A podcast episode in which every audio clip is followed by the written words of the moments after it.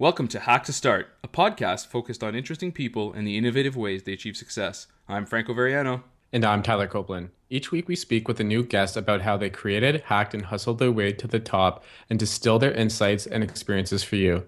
The path to success isn't always linear. Hack, start, and repeat. This episode is brought to you by Breather. Find beautiful, practical spaces that you can reserve on the go. Ghost, a simple, powerful publishing platform that allows you to share your story with the world. And SoundCloud. Hear the world sounds. This episode features Andrew Draper, co-founder of Manpacks and designer and developer at Hootsuite Labs.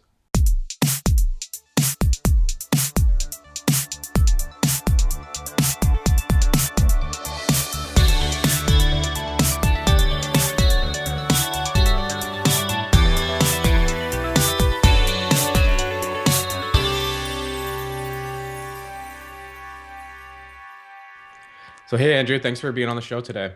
Oh, thanks for having me. So where are you from? What did you study? And how did your passion in entrepreneurship develop? Originally, I'm from Northern Ontario, multiple places, and ended up in Ottawa after college. I actually went to college in North Bay for graphic communications. And the very, I believe it was the last semester, they brought us into the computer area. And we're like, yeah, we got this like new thing called the internet. This was like ninety-four, ninety-five. And I distinctly remember the one professor, and he was the guy I really didn't like, and it turns out I learned the most from. It's always the way. Exactly. Um, and he says uh, something to the to the effect of, you might make a few of your a few dollars off of this at some point in your career. Turns out every dollar I've ever made since college has been a result of the internet. But so, and as far as um, where my entrepreneurship came from, probably pretty early on, my grandfather started a cable company in Northern Ontario in the Tri-Towns in the uh, New Liskard area. And he, my uncle ran that after my grandfather retired. So it was always very close. And that's the one I remember the most. And I remember my brother and I, Um, I was trying to learn magic as a kid for a while, and I decided we'd do a magic show and made up this. Somewhere I think there's a photo of this sign that we made up out of wood and like tacked it into the front yard and waited for that day. And of course, nobody showed up. So that was it was a pretty bad conversion optimization. Small town, though, right? So. Small town. We lived on a very quiet street. It was a dumb idea. You got to get but, those out of the way so you know where to focus your energy.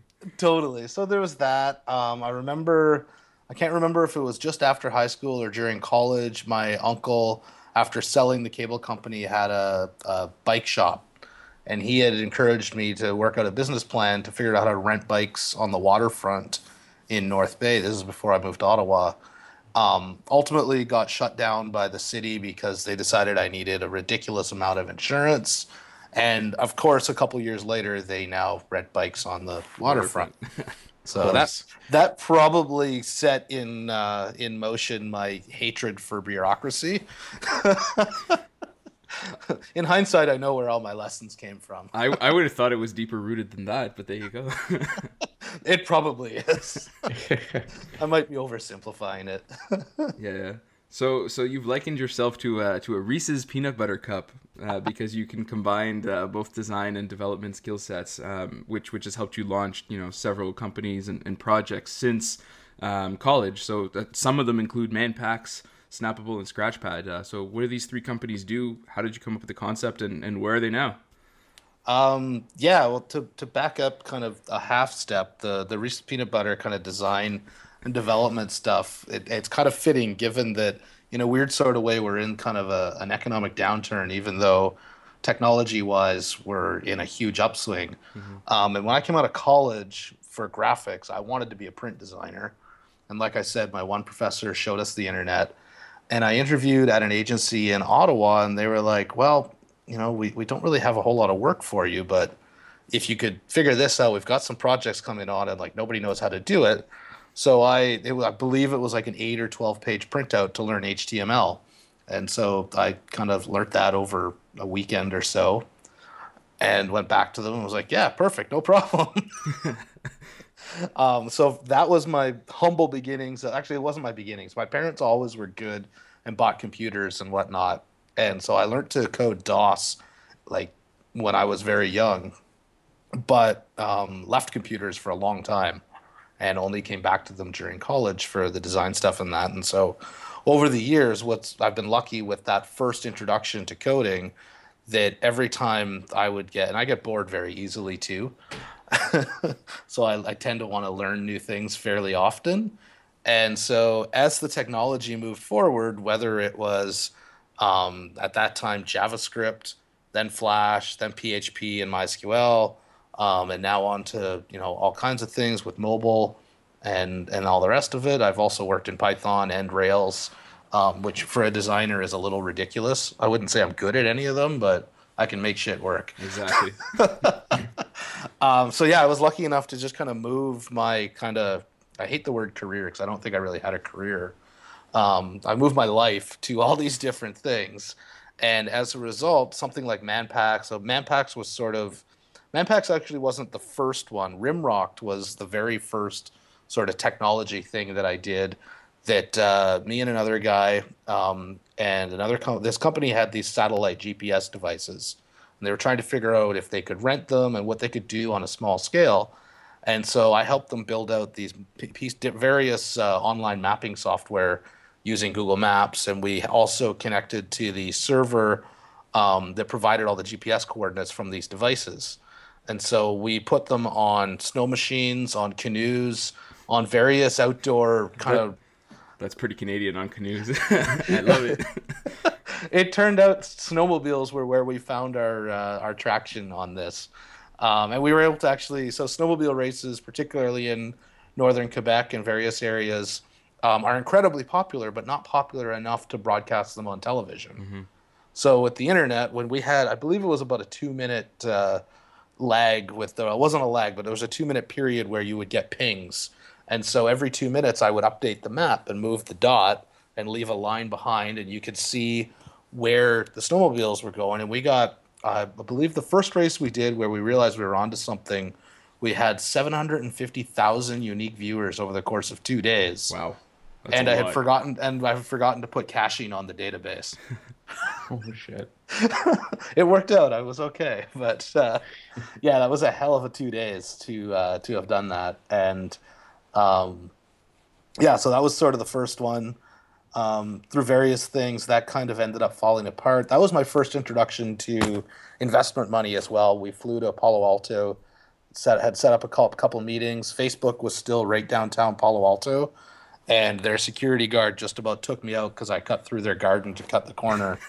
So that's the biggest thing I remember from that trip.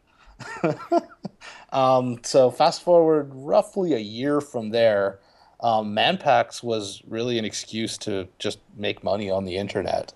It was literally that simple because um, Ken, my co-founder in that, and I were um, the hell were we doing? We were doing a, a company called Hot Bottle, which was both him and I have a history of playing in bands, releasing records, and touring, and understood how hard it is to actually book shows out of your hometown, particularly you know years ago. But the internet has changed this immensely, but years ago, it was a really high long-distance bill, yeah.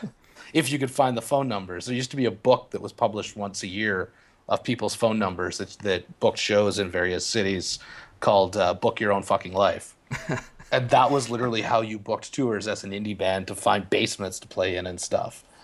Um, so we decided we could take a, a whole lot of information that was online and kind of come up with a way to automatically book a tour for a band and know that they could get good shows at certain places just by putting a bunch of plots on a map.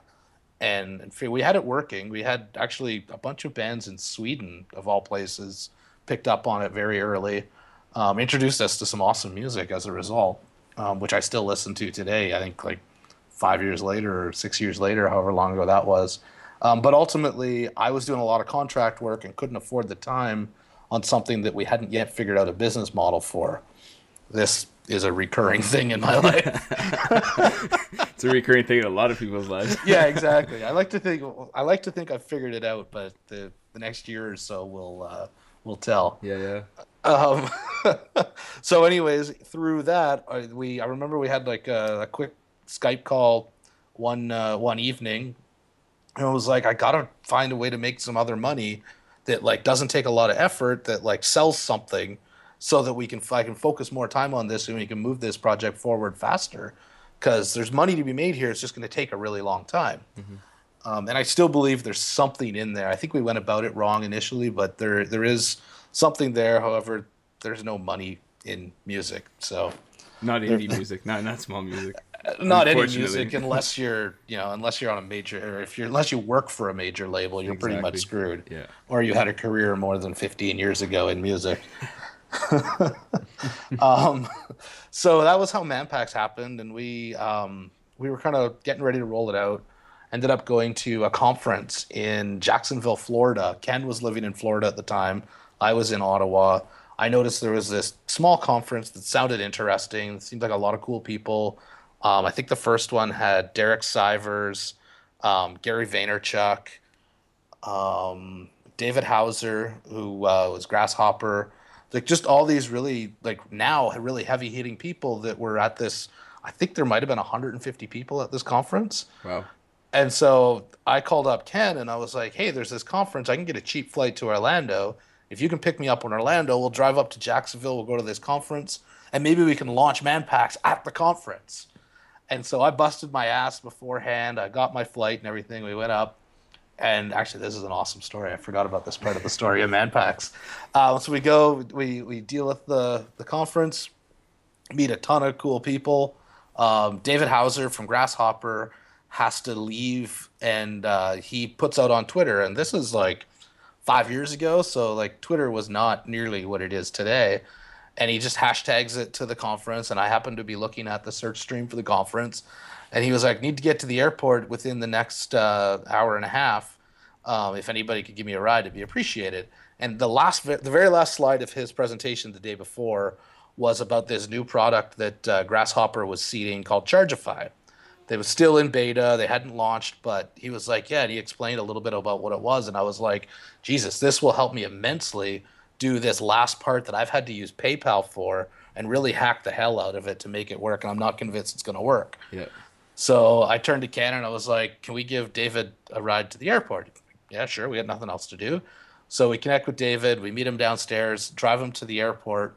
Just before we get to the airport, I, I started a conversation with him. I'm like, Chargify sounds interesting. I was like, we're working on this stuff. Would you like be willing to give us a, a beta invite for this ride? So I got a beta invite, and we were, as far as I know, we may have been the first um, company to actually launch on Chargify publicly. Oh, yeah, that's awesome. Which, which helped us immensely because we were always uh, a case study for them. And, I mean, what greater thing to talk about than, like, underwear by mail? um, it's it's just the everything writes itself for those type of presentations, even for Chargify, right? Absolutely. Um, so that happened. The other thing that happened at that conference was at the after party, we met this guy from um, – where the hell was he? He was from Kentucky. Um, Knoxville – no, where was it? Anyway uh, – Louisville, Kentucky, maybe? Yeah. Maybe. Anyways, he was from Kentucky. Him and his buddy had basically done the same thing that we had done, saw the conference at the last minute and thought, this could be cool. And so we're at the party and, like, we're chatting up and, like, he starts buying us drinks and all the rest of it. And the night gets fairly late and, like, he's incredibly excited about what we're talking about doing with Manpacks. And he's like, hey, there, there's a, a country or western bar upstairs. You want to go upstairs? And Ken and I, who come from a long line of indie rock and punk rock bands, um, kind of looked at each other and had, had a few drinks and thought, well, this could be a new experience. So we go upstairs to the country bar, and it's all, like, there's probably, like, I don't know, five hundred people in there line dancing and shit. Oh, jeez. Oh, yeah. And so this guy, I can't, I wish I could remember his name. I want to say it was Johnny. Um, but regardless, he... I really should remember that. That's his name for this podcast, Johnny. Yeah, there we go, Johnny. Um, so he's insane. He actually goes and like starts line dancing and shit, and we're like, I don't know what's going on here. And as we're standing over by the bar, we see there's this pipe across the top of the bar, and it's covered in bras, which apparently actually happens in a lot more bars than I'm aware of, just not the bars I typically hang out in. The country bars, yeah. Apparently. Um, and so there's this attractive girl down at the end of the bar, and he's like, he, he, pers- we're, Ken and I are very confused by these bras. Like, why are the bras there? And he kind of tells us. And basically, if a girl gets it up onto the, onto the bar, or onto the pipe rather, above the bar, she gets her drinks for free. Nice. So we're like, no girl's gonna do that. Like, what, what, what what's so like? Who's everybody? Like, Jesus, this sounds ridiculous. So we see this attractive girl at the end of the bar, and we've been drinking quite a bit. And we turn to this Johnny guy, and he, he's he's a pretty cocky guy too. And he says, uh, "I bet you I can get uh, her." Or I forget forget who egged who on, but anyways, he goes over and starts like trying to convince this girl to do it. Needless to say, she takes her bra off, throws it up onto the pipe, and then it slides off the pipe and doesn't get. But the the kicker of this is her boyfriend walks in as she throws the bra and sees her with like four guys that are laughing their asses off. So he goes running out. She goes running out. There's, I don't even know if there was a fight or not, but Ken and I were just kind of like, we've got to get out of here. So we get out of there. It's, you know, probably two in the morning. We wake up the next morning, and there's I've got an email from PayPal from like three thirty in the morning that Johnny's our first Manpacks customer. That's awesome. On so, the way home from the bar. on the way home from the bar. So our first customer was very drunk, and he stuck around for almost a year, I believe. I'd love to find the guy again. um, so all that happened, and then we never got another customer for three months. Oh, shit. Yeah. So we, with the Chargify um, beta invite and working with Chargify, the original site allowed you to literally customize everything. And the Chargify stuff, because they were only so far down the, the road, forced me to look at the product and simplify the hell out of it, or I was going to have to create something like two hundred um, products product on, pages, on yeah. Chargify and like figure out how to make them work and everything, and no way in hell did I want to manage that, because this wasn't even full-time at this point. Um, so all that happened, Chargify happened, figured out like, well, maybe we can get rid of these choices, maybe we can get rid of this, simplified the hell out of it. Basically ripped off the uh, thirty-seven Signals Basecamp um, pricing page, but made it for underwear. And launched on January fifteenth, I believe, of two thousand nine, I think. It might be twenty ten. I forget the exact date. Um, and sorry, just knocked over the vacuum. I'm domesticated. Um, yeah, so anyways, we launched on January fifteenth, got like fifteen customers or so, which made me realize, geez, we could be onto something this time. And we kind of trickled along that way for about three months, and we were up to, I believe, roughly one hundred uh, customers or so. Yeah. And then the first week in March hit. Somebody posted this on Reddit. Somebody posted this on Hacker News at the exact same time. We got one hundred customers in like a day. It was just kind of like, um... I don't know what's going on, and like finally tracked it all back. And then we got a story in Maxim within the same period of time. And over the course of two weeks, we like tripled our signups, and we were kind of like, Jesus. And I remember Ken going, well, how long do you think this will last? And I was like, nah, end of the month. And then it's done. And so needless to say, it didn't end. And yeah. we got uh, accepted uh, into an accelerator, raised half a million dollars. Um, the company is still going right now. So yeah, Ken's yeah. still running it.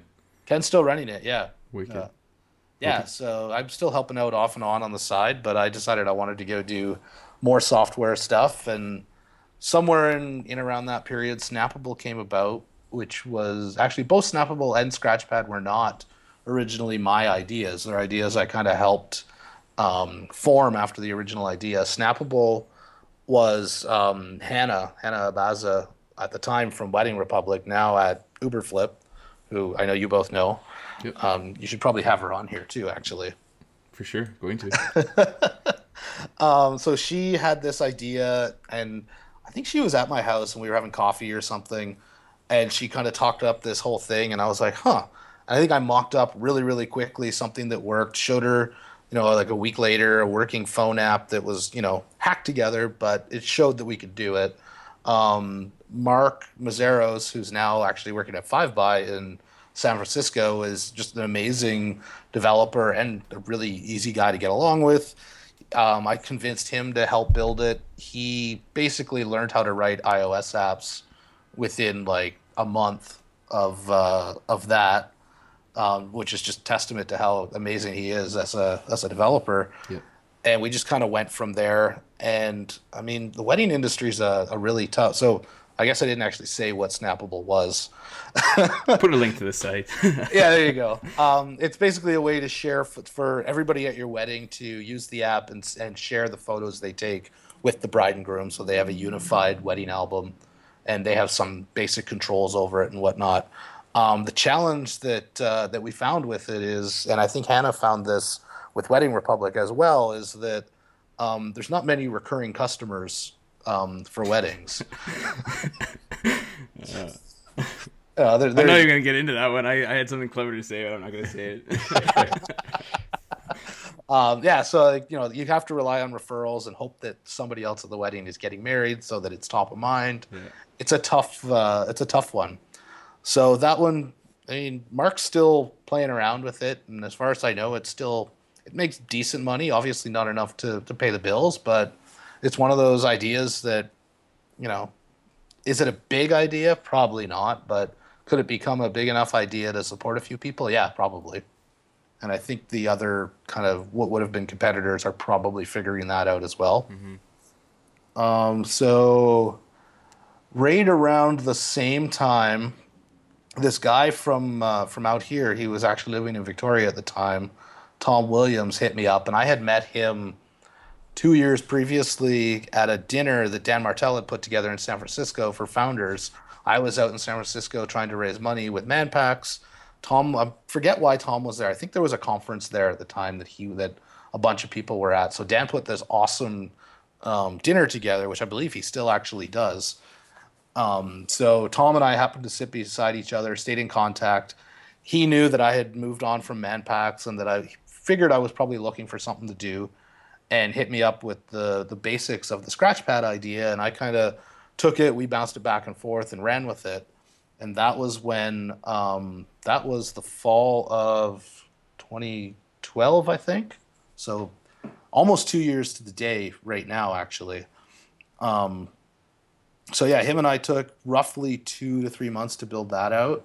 And Scratchpad was a way, it was a Chrome extension that allowed you to clip pieces of things you liked about sites on the internet, like button styles, um, headline styles, various menus and stuff, build them into collections, and then there was a mock-up piece of it that you could take those pieces and mock stuff up so that you could show your designer, your developer, whoever, these are the things I like, this is kind of all the different things I like put together in a basic layout that I think is awesome, go turn it into something. Yeah. Um, and you know, that was the one that I don't even remember. I think it might have been you, Franco, were kind of harassing me about it or something. I don't, I know it wasn't quite ready to be put on Hacker News. And I remember having a G chat conversation with you, and I was like, screw it, just put it up on Hacker News. And I think you put it up for me. Yeah. I, I remember putting it up. I, I think we harassed each other back and forth because I thought, I thought it was pretty cool. I was like, oh man, I need this exact thing. Um, you know, just to collect different things. And then, I, yeah, I mean, I think it, it did pretty well for itself. You got a bunch of uh, users in, in a short period of time. And it did really well for itself. Um, so there was a Hacker News thing, which I was able to turn into that exact same day to um, posts on technology blogs. And um, Smashing Mag picked it up and a bunch of other things. And over the course of three days, it got over three thousand signups. The kicker was on the third day, I flew to Paris, France, on a vacation I had promised my wife that at the time I wasn't going to bring my laptop. And then Franco goes and screws it up. Actually, I don't know that she I don't know that she knows that you're the one to blame. Oh, she, oh I have to make sure Cheryl doesn't listen to this. Uh-oh. Yeah. I'm going to get this blame off of me. I've been living with this on my back. I am the cause. So anyways, we, we did a lot of te- – actually, it was a really good one because we did a lot of testing back and forth to see, like, will people pay for this before we launch the full product? And I believe we, we tried a couple of price points, like five dollars and ten dollars and stuff. Yeah. And we generated roughly two hundred dollars, three hundred dollars through those tests. And in those tests, we did some copy tests to see what features they really cared about. And, you know, it was int- incredibly smart, but at the end of the day, it turned out, um, whether it was because it was Hacker News originally or whatever, nobody actually wanted to pay for what we were doing, and I really didn't have the um, neither of us. We, we weren't in the in the spot with a, quite enough traction to prove it out to raise money. Mm-hmm. and um, I wasn't financially in a position that I could keep going on it. And so the two things just kind of collided, and ultimately it never really became anything.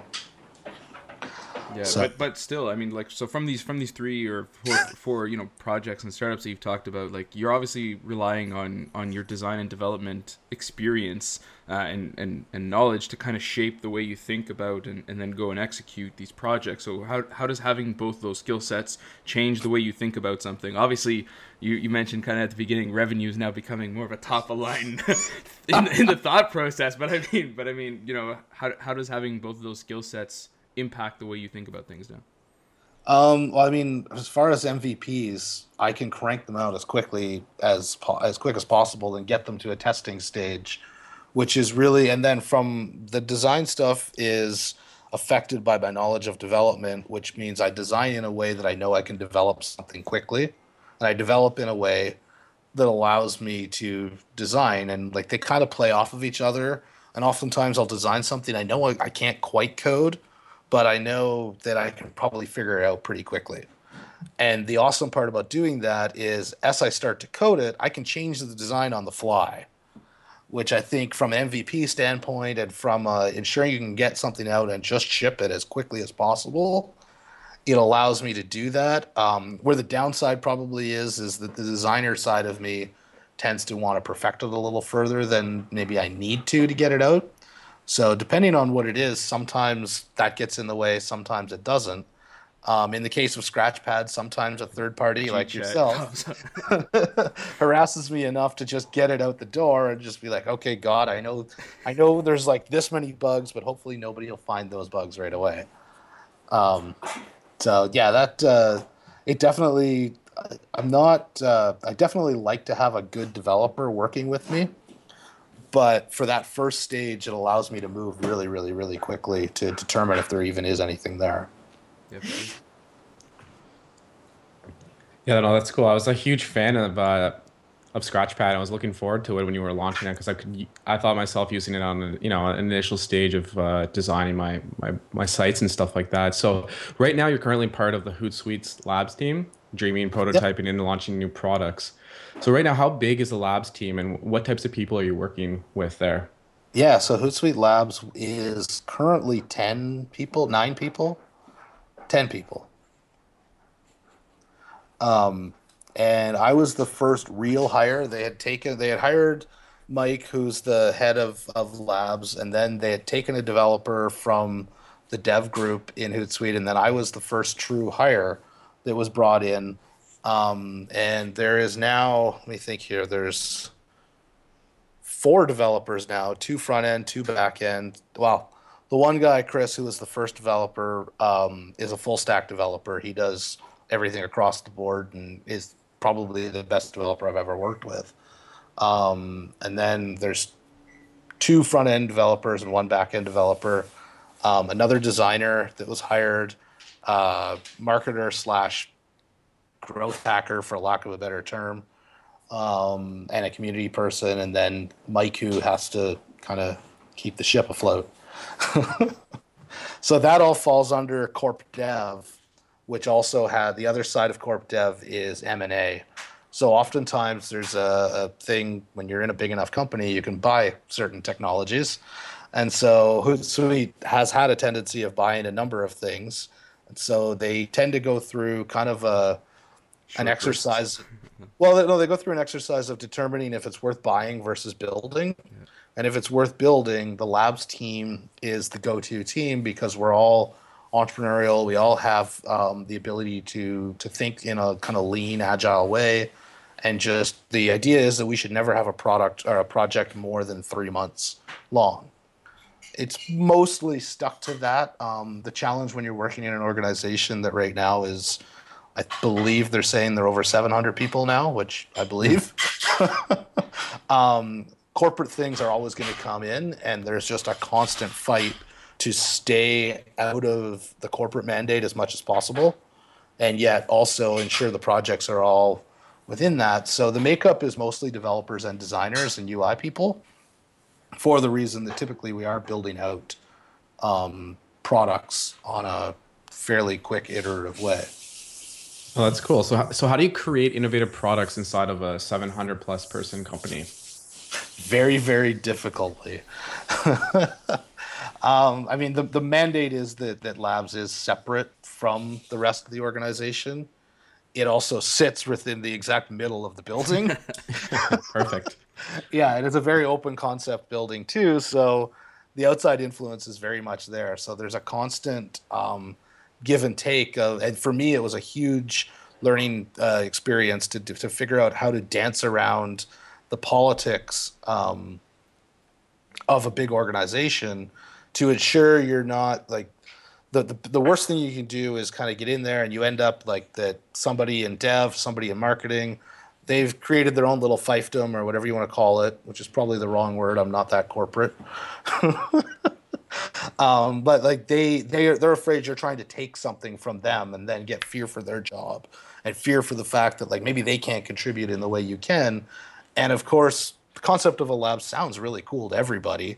Um, so everybody thinks you're working on great, cool things. So there's this weird kind of thing, and then when you're working on it yourself, like it's it's kind of just another job, and you're mm-hmm. busting your ass to come up with the best product you can. It's not about like it's not really about cool, although the rest of the company has this perception that it is. So the the politics of it all become, and that was where like Mike's real job was to kind of keep as much of that at bay as possible, and then I was kind of doing mostly iterate iteration on uh, coming up with ideas. And then you know, kind of turning them into products. Uh, before we had hired Adam, the other designer, I was doing the full design, and then even when it was just Chris and I, I would do a lot of the code as well. Um, so it was, it was kind of perfect for me to be early on in that. And then as the team grew, my my role kind of changed more to uh, the idea iteration side of things and that. And the other thing about Labs is apart from the corp dev organization, the only person um, that we really answered to was Ryan, the C E O. So you're you're pretty high up. You get a lot of visibility into a lot of things, and this was also, you know, given my background, one of my motivations to when I was offered the Labs position was also to understand how a company that, you know, started about the same time that Manpacks did managed to have so much success mm-hmm. and like really determine what that is and like what am I missing as an individual that hasn't allowed me to go more than like a five or six person company. So, um, you know, I feel like I learned a lot of stuff, and like any organization, there's good and bad lessons you learn. Um, the bad stuff you take and you go, okay, I'm never going to do it this way. I'm going to try it a different way. Hopefully that different way mm-hmm. is actually a step up, not a step down. Um, but I mean, the truth is what I learned most was just confidence and just literally like having the confidence that something will work out, doing something as if it's already worked out, and just, you know, running with it and not being afraid, even though inside you probably don't have a clue what's going on. I mean, I generally rarely have a clue what's going on. Oh man, that's so cool to be able to work on like, you know, co- cool ideas in such a small team, and being able to talk to Ryan on, you know, on a Absolutely. weekly basis. That's so awesome. So, so what process do you go by identifying potential new products and features and create and creating them within the Labs team? So that was partly um, Corp Dev. Matt, who is the V P of Corp Dev, um, is in on all the board meetings um, with the board of directors and that. Ryan has some insight. Everybody has some various insight that provides kind of guardrails within, you know, obviously it's going to be within the social media space, given that mm-hmm. it's Hootsuite, but within that space, that space is massive. So it could be something like we want to own um, scheduling of messages on social media. We want to own, um, gotta be careful I don't say anything that's not released yet. um, we can we always wanna, edit it out afterwards. Yeah, well, we might have to wait a little while. We'll get to that in a minute. um, so yeah, there, you get basically you get parameters, and within that per, those parameters, I would put together a, I believe it was like a five slide, five to ten slide deck, depending on how far I took some of the um, screen layouts and thinking around U I, where you do a business model canvas, you come up with the kind of who some of the competitors might be, do a competitive analysis on two to three of them. Determine where the holes are, put together the concept of like the high level screens, Um, what else did we do? There was, you know, just key business points. That would then get taken to a meeting with um, typically Matt, Ryan, and if there's other stakeholders within the company, those people would be in on the meeting, be presented. It would be, you know, hopefully it gets green lit. Oftentimes you've got to change it or it comes back in a whole other thing, but it's based on that idea. Um, an app that should be released very, very soon. It w- It ended up, I had this idea that I had put together and it was just kind of sitting in Google Drive. And um, Ryan got really excited about something, sent out an email to Mike, and then it was kind of like, oh, I've got a deck exactly for this. Let's present this today. Uh, so part of it is having just uh, a pile of ideas of these decks of business model canvases and really, really quick wireframe ideas of like three to five screens that you think it might look like. And the great thing about those wireframes of how you think it might work is you really don't have to think about like, how it will actually work. Mm-hmm. So you're not bound by like reality in a lot of those to, to, I mean, I'm bound to the reality by my knowledge of user interfaces, but as far as going, okay, well, how does this actually get from here to there? And geez, we don't have the piece of information we need to allow them to be there. Don't have to care about that at that stage. Mm-hmm. So those, that, that U I generally gets thrown away and completely changed after the fact. But that's kind of, that deck was kind of the way that we would just collect ideas. And I mean, I remember back in, I think it was in June, I did like five or six of these decks over the course of two weeks. And so it's just like fast iteration and then waiting for the right time to ensure your idea can get kind of put into motion. Yeah. So you've already kind of uh, alluded to it a few times. Uh, you get that you got something new cooking up and you wanted to specifically share it with us. So, so what's going on? What's this all about? Did you notice I used the word was a lot when yeah, I was talking? I did. I did. um, yeah, Two so, days and it's already in the past. Exactly. So, um, yeah, I've since left labs very, very recently, depending on when you actually publish this.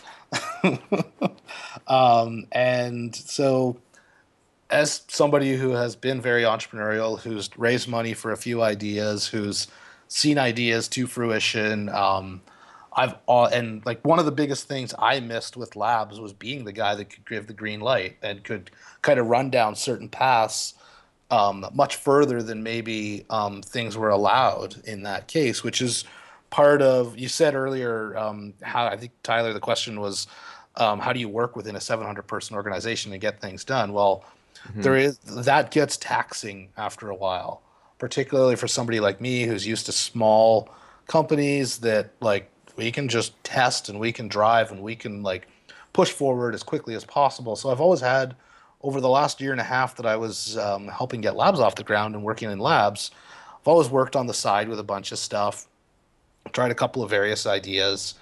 And back this summer, I kind of made a conscious decision that like it was coming close. I, I was I wanted to see what might be next. Um, started trying out two was.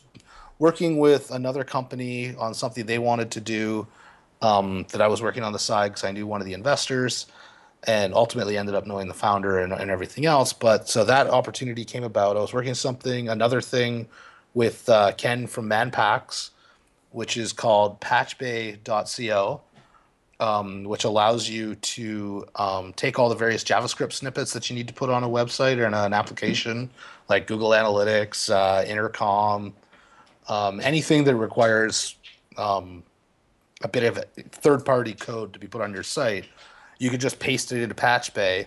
You just use the PatchBay snippet on your site, and then the marketing person or the non-technical person can just turn it on and off as they need. They can set the variables that they need, and PatchBay just handles it all. The only, basically, your developer is needed for five minutes, and then you never have to harass them again. And as somebody that has often been the guy that has to put this stuff on a site, it's a pain in the ass. It yeah. takes, like, it only takes a couple minutes, but inevitably something's not quite right, or you want to do something else, and you, it breaks your stream of uh, consciousness or whatever. So this allows the marketer just to take control. So I was doing that. That uh, should be ready to launch very quickly, I think. Uh, it's got a little bit more work to it. Um, then I also started doing um, some other work with uh, with a guy that had been an early Hootsuite uh, employee, went on to do um, Human A P I, you might know, which was uh, in AngelPad, I believe, last year. He left Human A P I, came back and did some contract work with Hootsuite and worked on a project that I worked very closely with, got to know each other, realized we had very similar backgrounds. And so over the course of the summer, I kind of helped him out on the side, um, putting together pitch decks, um, helping imagine the product a little bit um, on my weekends and my evenings. And we got some really good uh, traction. We've raised uh, a bit of money. Cool. And Julian's actually in AngelPad in New York City right now. Hmm. Um, obviously, I'm still in Vancouver, but I'll hopefully be able to go back and forth a few times. And that, so as that kind of picked up, that one will will take my will effectively be my full time thing right now. And so what we're doing there is it is L A L A Y dot I O, and it's in the H R space to um, remove the pain of H R management through benefits, payroll, and onboarding and offboarding employees. It'll be an entirely Um, web-based application as well as a mobile component for employees. Um, we'll take all the kind of benefits messaging and that that nobody understands, nobody knows what they have. Just provide it in plain English, no matter what your plan is. You connect your plan, and we do that for you. Um, we'll probably have uh, things like the ability to one-click tap and do a, a video question with somebody that actually knows stuff. Um, you'll connect your benefits, and, and this will we'll be able to provide entirely for free to the um, to the small businesses that typically don't have this type of thing where they'll they can define onboarding stuff and that. And I'm kind of doing this long-winded pitch, which proves that I probably need to hone the pitch a little more. But we're early days, so it doesn't. Yeah, matter. But it's a huge mm-hmm. space too. There's so much going on in there. So massive space. The Jesus. the lead gen for for benefits. For employees, the lead gen market alone is a thirty-five billion dollars market. Wow. So it's a massive space. And this is another thing I learned at Hootsuite was if you are going to um, commit to a startup that you want to want to actually turn into a business, because personally, I hate being a startup. My goal is to create a business. I want to be a startup as, as short term as possible. I want to get to the business side as, as fast as possible. Um, and if you want to do that, the best thing to do is pick a massive market mm-hmm. that allows you to screw up multiple times and not lose the overall opportunity. And I mean, if you look at Hootsuite, that's basically what they've done. Um, you know, the other big company in, in Canada, Shopify, I'm sure they've screwed up multiple times. I don't know as much about them, but I'm sure they have. And it's not, you know, e-commerce is a big enough market that they've figured that, that shit out. So it's kind of, that's more my, my, and also whenever I've had companies, I absolutely hate the H R piece. I will wait till the very, very last minute. My accountant right now is still on stuff for me. Last year. From June, yeah. Hopefully he doesn't hear this. Because then he's going to know you know. yeah, no, no, he, he, he harasses me. He also has my wife's email address. Oh, there you go. So are you able to share with us um, a story that no one knows that's, you know, funny or unbelievable about yourself or the companies that you've run? Besides the country bar. yeah, besides the country bar. That's a pretty good one. yeah, I think I uh, circumvented this question with that story. Um, geez, I don't know. I mean, not many people probably know that I'm a drummer and that I've played in touring rock bands and stuff. I don't know that that's that. Un- Do you still drum? Yeah, absolutely. Yeah, yeah. That's actually, awesome. I- Playing in a band uh, recently, even out here in Vancouver. Nice. Um, yeah, I've got an electronic drum kit in the basement and a practice space down the road. So that's cool. Definitely keep active with that. But the challenge is I'm I'm pretty straight up and honest and like fairly blunt about a lot of things. So there's not really anything unbelievable that people would believe about me, because they just kind of figure if somebody says it, it's probably true. All right, well, we'll stick to the bra story. that was, that yeah, was pretty good. That was so I should have kept that story for this no, question. No, no, it was, it's good, it's good. So are there any like uh, apps, tools, or books that you're completely obsessed with right now and use all the time? Uh, you know what? I saw this question when you were... When you, and you're like, just, I hate it. I just, I yeah, I just don't know. Um, I mean, I'm, Slack is probably the uh, the biggest one that I'm very obsessed with and have like w- gone over their onboarding process multiple times. um, looked at how they um, how they've put together the overall app. I um, found out that, do you know Meta Labs from Victoria, B C? No, they've, no. Done, they've done a lot of U I for a lot of uh, various products that it turns out I love. They actually did a lot of the U I work for it, so I went back and re um, reacquainted myself with some of their work. And so a lot of this new work on both Patch Bay and Allay have, has both been really um, influenced by a lot of the Slack stuff. Um, the good news is I, I'm, I'm pretty shameless in stealing things. It's just it turns out I'm really bad at copying, so it ends up looking like my stuff. um, but yeah, that's definitely the, a big one. I'm just looking at my phone here to see if, uh, see if there's anything that'll ring a bell. But I mean, I don't know. It's tough. Slack's a pretty good one though. They're, they're Slack awesome. Is, yeah, it's uh, and I mean the the growth of that company. And just the way that they've gone about being very, very product focused. And in my mind, product sh- is like the best marketing you could ever have, um, mostly because I like to build product. So, you know, obviously what I do, I think, is the most important thing in the world.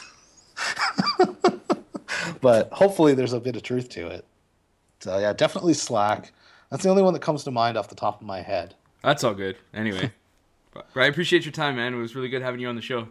Cool. Epic Hopefully stories. I'm rambling. No, it's all good. It was awesome. Cool.